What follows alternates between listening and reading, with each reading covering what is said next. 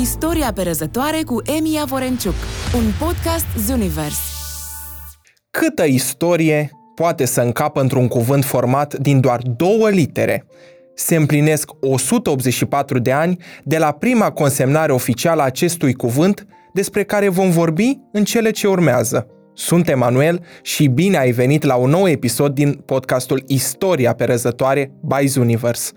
Ok-ul este cel mai folosit americanism din lume, un cuvânt mic, format din literele O și K, care desemnează o stare de spirit, un acord sau pur și simplu pentru a începe o propoziție, care poate fi asemănat cu Oh my God-ul sau LOL-ul din zilele noastre. Este astăzi o abreviere fără frontiere, care a fost folosită chiar și pe lună, când Buzz Aldrin și Neil Armstrong au confirmat că Apollo 11 a aselenizat. În secolul al XIX-lea, folosirea abrevierilor corecte sau eronate pentru anumite cuvinte sau expresii era, dacă putem spune așa, o modă printre tineri, așa cum pașoptiștii au adus în țările române din Franța expresii noi și necunoscute. Tinerii din Boston scriau OW, prescurtare de la All Right, în regulă scris greșit sau SP pentru small potatoes, cartofi mici. Majoritatea expresiilor abreviate erau greșeli comise intenționat pentru a fi folosite drept armă. Astfel, predecesorul lui OK a fost OW, All Right, exact cum se citește. La 23 martie 1839, cuvântul OK apărea pentru întâia oară în paginile ziarului american Boston Morning Post, cel mai popular ziar la acea vreme, sub forma unei glume. De unde și până unde? În paginile unui cotidian rival Providence Journal, editorul a comis o greșeală prin a scrie all correct în loc de all correct.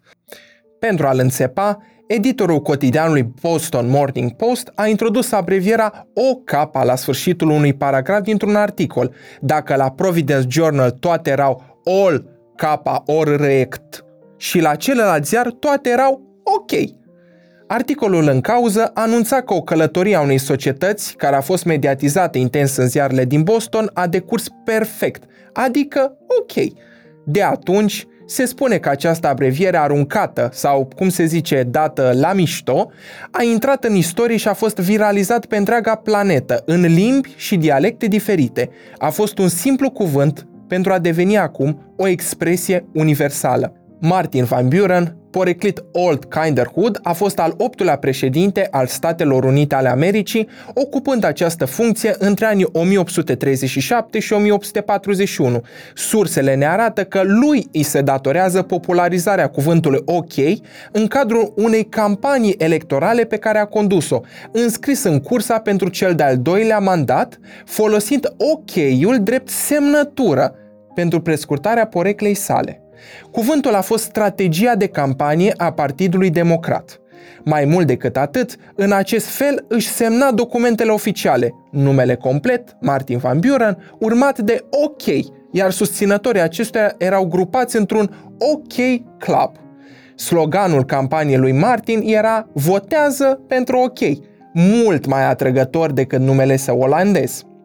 Alte surse ne prezintă o altă variantă a acestui cuvânt. Potrivit acestora, termenul își are originile în timpul războiului civil american, când soldații îl foloseau pentru a ține evidența celor morți pe front.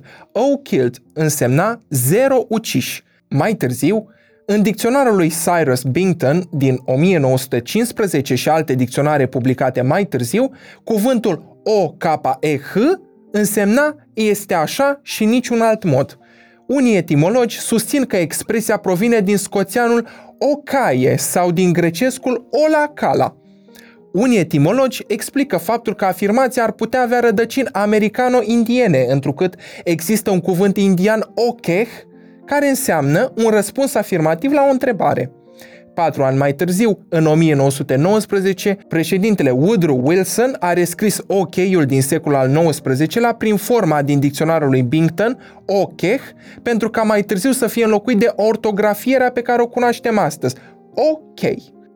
Decenii mai târziu, cuvântul a fost popularizat în melodiile folk ale lui Pete Seeger în anii 50. Primul cercetător care s-a preocupat de găsirea adevărate origini a cuvântului OK a fost lingvistul american Alan Walker Reed, de la Universitatea Columbia. O altă legendă legată de originea expresiei OK ne relatează povestea inginerului auto Otto Kraus. Angajat al fabricii de automobile Henry Ford, inginerul ștanța fiecare mașină care ieșea din fabrică cu acea expresie OK, după inițialele sale. Expresia ștanțată avea conotația de bun sau foarte bun. În Anglia și America, OK era deja o expresie răspândită în urmă cu un secol. În Europa, OK a intrat în rândul expreselor uzuale după primul război mondial. Românii au adoptat expresia OK după anii 90 și în prezent o folosesc ca și cum ar face parte din vocabularul fundamental al limbii române. Acesta a fost episodul de astăzi. Îți mulțumesc că l-ai urmărit și nu uita să lași o apreciere, poate și un comentariu și să dai share materialului nostru. Totul a decurs ok. Pe curând! Zunivers Podcasts